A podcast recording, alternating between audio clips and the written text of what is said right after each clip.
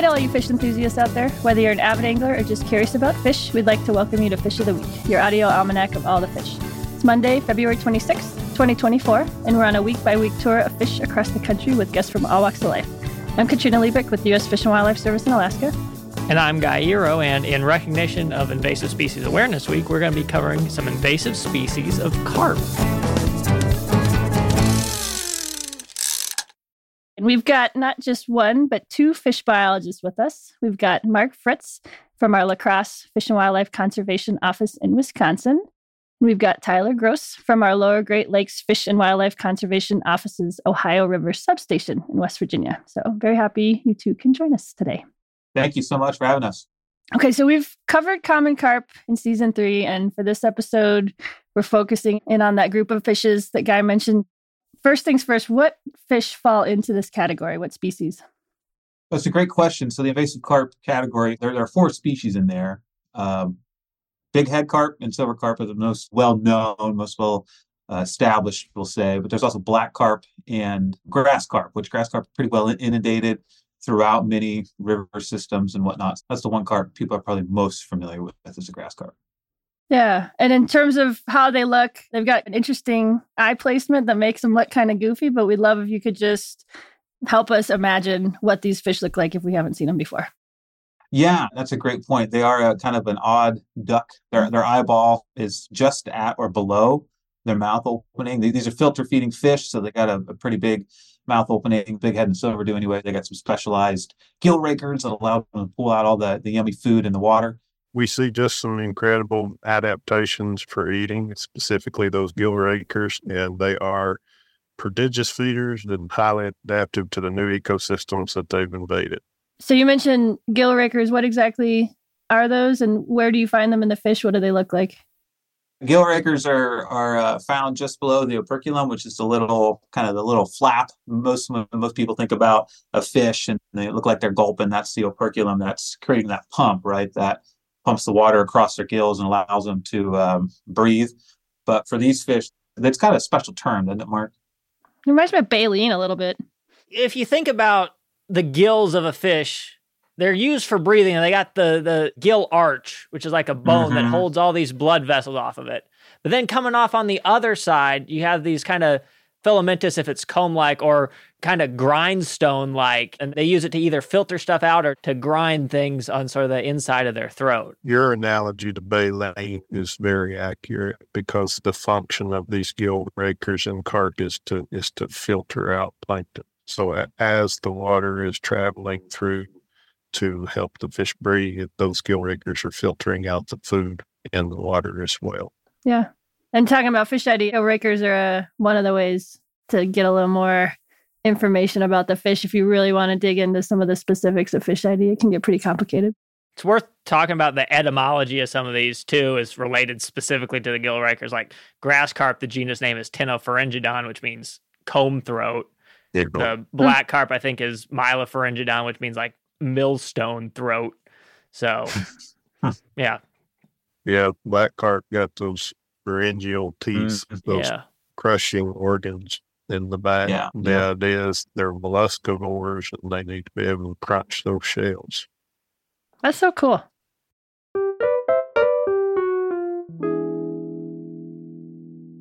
Why don't we just dive into a little bit about this name change, where these fish come from, why there's been this name change. I know that there's a lot of disputes over yeah. what where to draw the line for families and subfamilies, but these mm-hmm, fish, yeah. despite all being called carp, actually follow from these really different kind of groups, but all kind of get this common name of these kind yeah. of scaly, big fish that are often raised in aquaculture. But anyhow, they're from East Asia. They're calling them invasive carp now. The term Asian carps has been problematic for a long time. It's a blanket uh, that, as you said, encompasses uh, a lot of different species with a lot of different life history strategies, different invasive qualities, different invasive distributions. So we're telling a very different story about different species. And, and it's best if we refer to these specifically to the species that we're discussing. Yeah. So, in the case that I'm working with here on the Upper Mississippi River, I work primarily with silver carp, big head carp, and grass carp. But um, there was a paper that came out by a guy named Patrick Kocovsky with USGS where he made a very good argument that we should stop using the term Asian carp out, out of a sense of inclusivity and awareness of problems with that language. And so we've adopted that that term invasive carp as a means to describe that group of species. Yeah. I like that point of being able to specify the species as well. And I think in terms of people IDing fish and being able to recognize certain fish, I mean, you run into issues with folks misidentifying like a buffalo or a bowfin with a mm-hmm. common carp. So I think that's a really good point to really be familiar with the particular species you're dealing with. I am curious if people misidentify any of these invasive carps you mentioned as some of the native species we have. Yeah, totally. When, when you talk about the profile, where the eye sits, once you see one, you, you get it. Like you see it, it's so far removed from anything else you'd see out there that you, you kind of get that that's one of the invasive carps. Yeah, one yep. one of the biggest issues that we face is that they're hard to differentiate from the from juvenile native species. So, mm-hmm. especially when we talk about bait, fishing bait, there's cases yeah. where they get into bait rearing uh, facilities and and they get intermixed with bait fishes, and then they can be inadvertently tr- transferred and released that way. Yeah, yeah, they look a lot like a small gizzard shad when they're little, and the uneducated observer could easily make that mistake. How would you distinguish the juveniles from, say, a young gizzard shad? Well, there's clear differentiations for a person who understands uh, fish ID and looks for those key characteristics. Eye placement's a big one, mouth placement's a big one, fin structures, coloration. Those are the kind of things that we as fish biologists are trained to recognize. But for a lot of people, they may not have that background and training when they go by bait, and they may not be able to tell the difference. Yeah, good point. So, how did these fishes become invasive in the United States in the first place? During the 1950s and 60s, you had people like Rachel Carson describing the chemical pesticide issues that were pervasive in America, all the problems associated with the use of those. Obviously, Silent Spring is the the product of that time that most resonates with all of us. Um, but in response to a lot of that, people in agriculture, especially fish culture, they, they looked for ways to control pests without chemicals. And so, as you know, in aquaculture facilities, uh, weeds, parasites, those are pests that have to be controlled within these intensive fish rearing systems. And so they brought in species like the grass carp as a biological control weeds. And hmm. the black carp was brought in as a biological control of snails that are carriers of certain pathogens and parasites. Yeah. Um, and so that's how they got here. That seems like a common thread across the world, bringing in other species to control species we don't like, and then they become an invasive species. Right. I'm curious. The cane, um, the cane toad, right? Yeah, I was thinking cane toads yeah. for sure. Um, so they were they were brought here to help control these pests, and how did they actually get out into the environment? Yeah, they brought them into these aquaculture facilities in the deep south, right along Mississippi, Mississippi floods, right? And that's how critters escape. And, and then they got into the Mississippi, started doing their thing, being successful in reproduction, and, and then they just start trickling further up uh, the Mississippi, which is a, a low gradient systems, very similar to their home range. And invasive species are very adaptable, they're very flexible when they are able to establish and move. And that's kind of how it started. They're incredibly fecund. One female can produce over a million eggs each year. Yeah, they can spawn in great numbers. You can imagine just the productive capacity of these populations and their resistance to overfishing.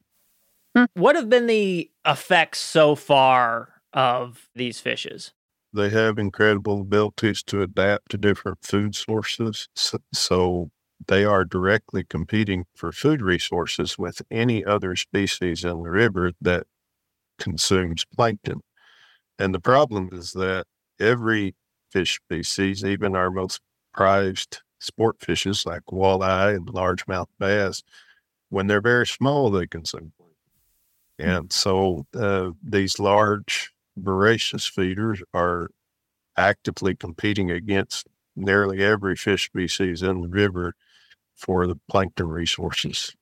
Uh, the bighead and silver carp, their gill rakers are smaller than a lot of our native species. And because of that, they are able to filter out uh, a wider range of plankton from the water column.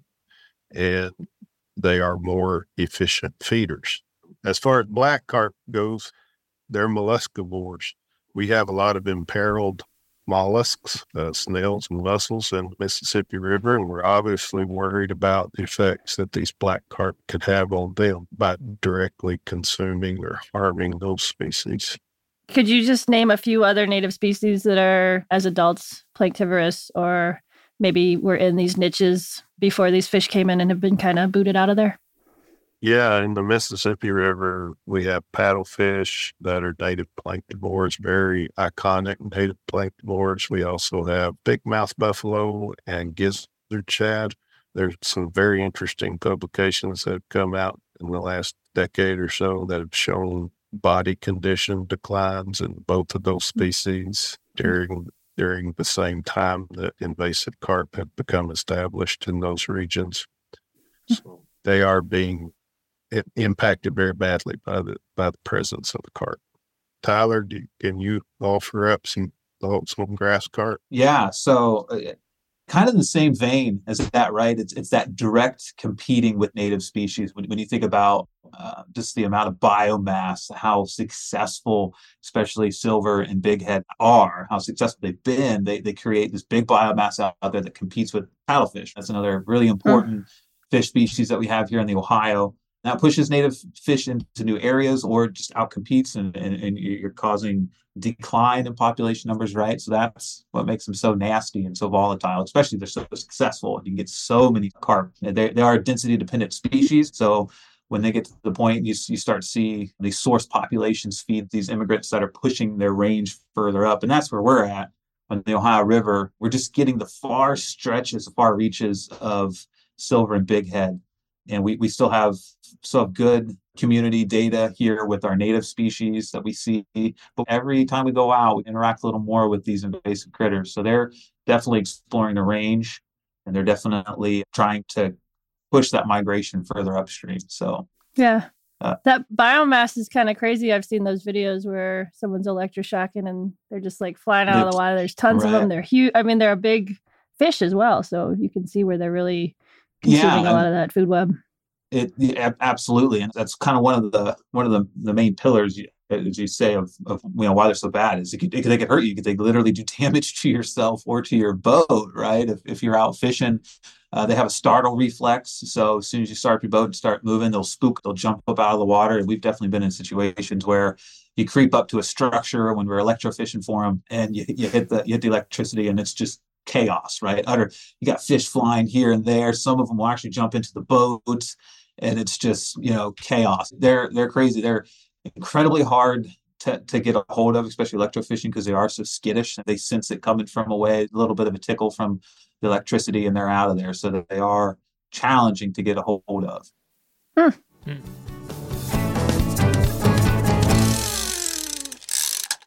Ong Ong, time for a minute with Maria, with me, Maria Dosal, calling in from Choggiung Lands here in Dillingham, Alaska. I really enjoyed listening to our guest, Kagasakung, for coming out and talking with us about invasive carp. I think it's super important that we talk about these invasive species because it's important to educate yourself, uh, depending on where you're at, on how to treat your gear so that we can avoid having these invasive catastrophes in the future.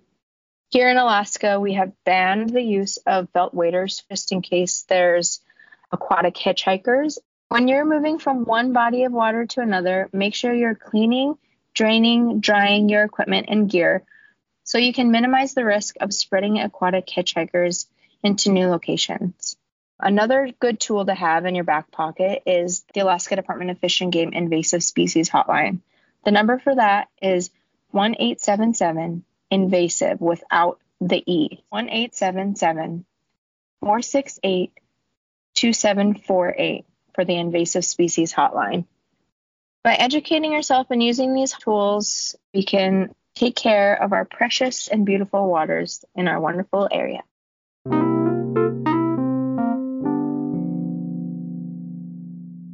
So, Tyler, you were talking there a little bit about the range extension of these fishes. And for as long as I can remember, they've been working to try and make sure these fish don't make it into the Great Lakes system. Mm-hmm. And I'm curious if you can talk a little bit about what's being done to keep them out and then why it's so important to keep them out of that system. Yeah, absolutely. Getting silver and bighead, especially into the Great Lakes, would be very detrimental to the recreational fishery for number one. I mean, just the amount of uh, direct competing and filling the lakes with just a bunch of carp would be bad. You'd see a huge decline in some of the native fisheries up there that bring in a lot of folks to come fish the Great Lakes. So that's number one. And then uh, number two, they can cause harm to yourself or to your boat. So there's two ways they can get in there. Uh, one is through a pathway right outside my window here of the Muskingum River in Ohio. You get all the way to the headwaters of that. You can get some flooding and you can get those fish through flood events could pop over the divide. And then now you're going from the Ohio River drainage into the Lake Erie drainage, right? I know Ohio, um, their DNR, they may have already completed blocking that particular pathway off of getting into the Great Lakes. And then the other transmission into the Great Lakes is further up the Ohio, kind of the headwaters of the Ohio, where again you kind of get about the divide and you start seeing drainage down into the Great Lakes. So hmm. definitely want to stop that migration. Where, where again, where, where, I'm at here in Williamstown, West Virginia, is, is my station. We're just at the far reaches of that, so we haven't seen that mass movement yet. But there are few individuals trickle up through as we use eDNA. We can get detections uh, of hmm. invasive carp. Talked about eDNA before, but for folks who aren't familiar with that term, can you just give us like a 20 second summary of what that is and how it's useful? Yeah, in a nutshell, all fish shed a little bit of DNA, right, in the water column. When we take water samples, we're looking for DNA for particular species, in this case, invasive carp. So we have uh, sites here uh, in West Virginia waters, as well as up um, in Pennsylvania waters, kind of around the Pittsburgh area, to track and monitor if we get any positive hits for a particular marker for silver carp, let's say, or for a big head carp, or just invasive carp in general. So it's very powerful. It's a very informative tool that can help you and figure out where you may want to shift efforts to if you're looking for any kind of uh, early detection and monitoring of where these species could be. So it helps guide our efforts through the summer of going out and, and looking for fish. Yeah, super cool. So environmental DNA, so DNA found in the environment. In the environment, yeah. Uh, it's pretty much the same story for us. You use it on the periphery of your known distribution of the fish. And the idea is that you're looking for any indication that periphery might have changed. One of the most, the, the primary entry points into the Great Lakes is the Chicago area waterway yeah. system. Yeah. Uh, mm-hmm. it's, it's an artificial canal. And so you have a direct connection between Lake Michigan and the Illinois and upper Mississippi rivers. That's been the primary focus for silver and bighead carp containment so far. There's an electric barrier just uh, downstream of Chicago that's been in operation for quite a long time now. Hmm. Um, and there are many carp uh, downstream of that barrier, and, and our partners with the state of Illinois are using contracted commercial fishers to try to drive down those populations as much as is possible to take pressure off of that barrier. There's also plans in the works with the U.S. Army Corps of Engineers to completely rebuild what's called the Brandon Road Lock and Dam, which is the first dam up above that confluence of the calls, and that would create almost a permanent barrier. There would there would be shipping channels to go around it, but uh, it would be nearly a complete barrier between the Great Lakes and the Mississippi River once completed. Yeah, getting them into the Great Lakes would be bad, be really bad. You mentioned some control downriver of there. Are, are, there other ways that folks are, like the public or fishermen, are working to control these fish? Yeah, I mean, my primary duty here at Lacrosse is fish telemetry. So I go out and I capture and tag invasive carp, and we use a technique called traitor fish. We know that these fish school up in large congregations, especially in spring and in late fall when we're able to lo- relocate those fish with tags in them, we can send that information to contracted commercial fishers that work with our state partners. And then they can circle those tagged fish with nets and they usually oh. re- remove lots of their cohort with them. So it's a very effective technique. Yeah, that's cool. I haven't heard of that. Traitor fish. Yeah, the carp aren't as active in colder water so they're a little easier to get your hands on. They have a pretty successful commercial fishery there where they, they come in and remove uh, a bunch of invasive carp and then they sell them to um, a bunch of different outfits, right? They can be used for for quite a few different things. They're actually considered a delicacy. You can eat them and that they taste good. Yeah, I was going to ask about what what your familiarity is with the marketing uh, yeah. attempts at rebranding the silver carp. Right, that's exactly what it was, a rebranding. Because you know, if you tell somebody you want to eat some carp, right, that doesn't go over well because people think common carp and they think of how yucky they probably be. And but if you go to Copi, it's something that sounds a little nicer and a little more elegant, right? So that rebranding was in, in hopes to get more people to realize you can catch and eat and they are good. So copious, right? Is that what it's short for? Yeah, yeah, yeah. Have you guys ever eaten any of these carp? How do they yeah, taste? They're wonderful. Uh, they make the best fish tacos. They're great. They do. Oh. Yeah. What? yeah. Native fish that people might be familiar with, would you compare them to as something mm. similar? Crappie. Yeah. Yeah. They taste like crappie. I would even compare them to perch or walleye in perch, their texture. They're hmm. flaky white fish. They do have the large floating bones in their side that's characteristic of cyprinids and other families of fish, but they are lovely to eat. They're mm-hmm. very good. We are talking with a guy about hog suckers and he makes them fried. And what he'll do is he'll like score the fillets so that the oil and stuff can get in and then it'll dissolve those bones. So mm. okay. I don't know if you guys have ever tried cooking these guys, but I mean, you're talking about eating crappie or perch. You got to think about how many of those you got to catch to make up a mess of fish. You catch, you know, one 40 plus pound carp. That's all you got to do right there. right. Yeah. So, yeah. One fillet makes meal.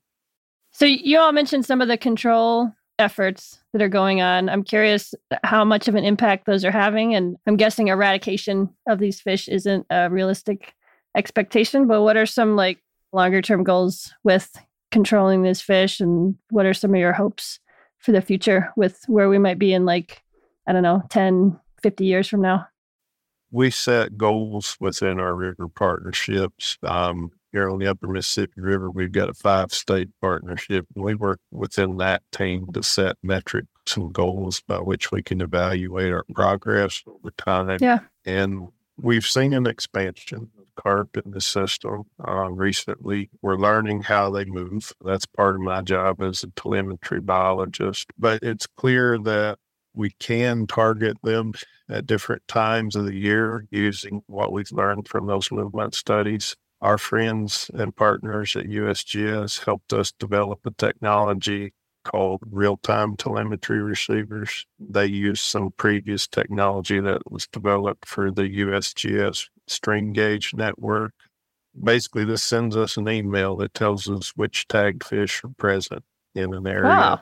multiple times a day. And, and we can relay that information to our commercial crews and our partners that work with them and just make sure that they understand okay, there's the fish are here right now. It's cool that that's led to a huge increase in captures and and the reliability of captures over time in the upper okay. Mississippi River. So since 2018, we've essentially seen a doubling of the total mass uh, poundage of fish being removed from the river since we've implemented that strategy. And we've got some delineations above and below certain, uh, certain dams in the river that help us gauge population trajectory. And at least in the upper Mississippi River, we've got a few good signs uh, that show that these control efforts are having an effect on population growth rates. That's great. Uh, pretty similar for the Ohio, where we have a partnership, and within that partnership, we have different objectives and and different avenues to study the creature. Right, we have some early detection and monitoring. We have telemetry. We have the juvenile side of things, getting better understanding of where successful spawning occurs, which pools, and then the commercial fishery side of things. So there's different objectives with each one of those, but it's getting a better handle on overall biology and life history traits of these fish to to better inform us, right, when we when we go to make these management decisions on a barrier should be here, or we should do this, or we should do that to, to help stop that um, advancement up the river.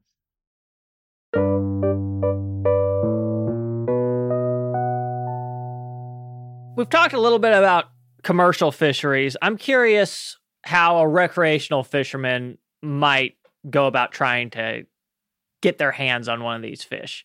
especially if they wanted to harvest it from the wild. I understand that that might not be the people you want to be reaching out to because they might not make a huge dent in the population, but at the same time, if people can go out and catch the fish themselves, it might help drive this perception change in terms of eating the fish. So, how, how can someone catch one of these fish or harvest it?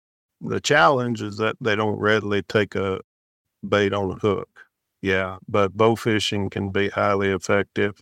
There are people who snag them in the tailwaters of dams.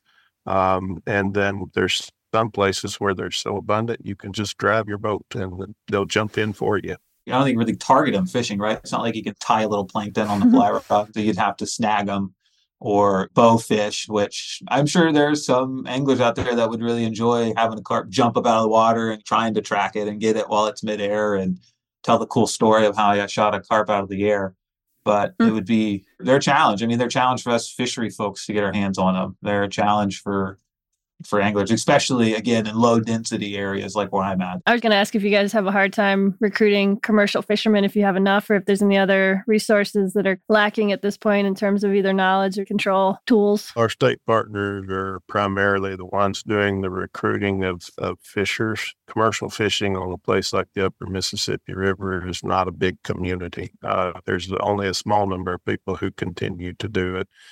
Um, so we are limited on the number of commercial fishers who will participate in these programs, but the ones we do get are great people and we learn a lot mm-hmm. from them.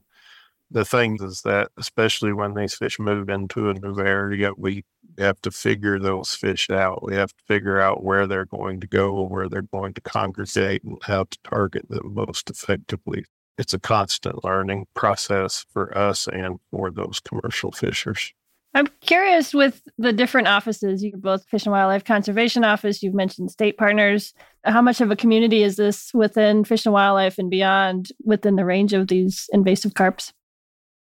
That's a great question. I've actually never had the pleasure of meeting Mark. It's the first time we've met, so it's a pleasure to meet you.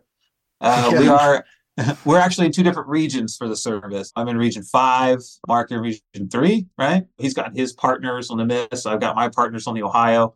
I'm so far up, right? Like I'm right on the edge. So I'm sure the further you get down, you get a lot more of that communication and that cross pollination, right? But for me, it's establishing partners up here. We're getting the foundation down of getting different programs out there to help us better understand these stretches, right? These far reaches of these species that are coming up. Yeah. Yeah, there's a lot of there's a lot of coordination going on at higher levels. Uh, people mm-hmm. like Tyler and me are the boots on the ground. But one of the major groups is the Mississippi Interstate Cooperative Resource Association, and they have an, an invasive carp coordinating committee.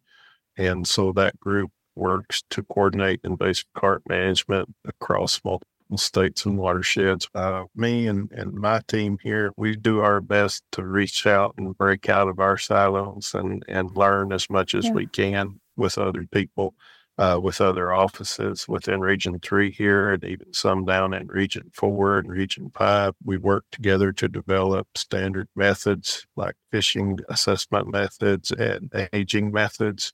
And we also have collaborative tools that we've developed, like telemetry data systems that allow us to share detections information and tag data very quickly and easily with our partners. So even though these fishes are invasive and detrimental here in North America, every fish has something that's great about it, particularly in its native range. So how are these fish regarded and used back over in Asia where they're native? I think it's cool to show both sides and that there's fish where they're native are cool and good and fun. You hit, you hit the nail on the head. They're a delicacy over there, right? They are a, a very common food fish in Asia where they're native and they've fed a lot of people over the centuries.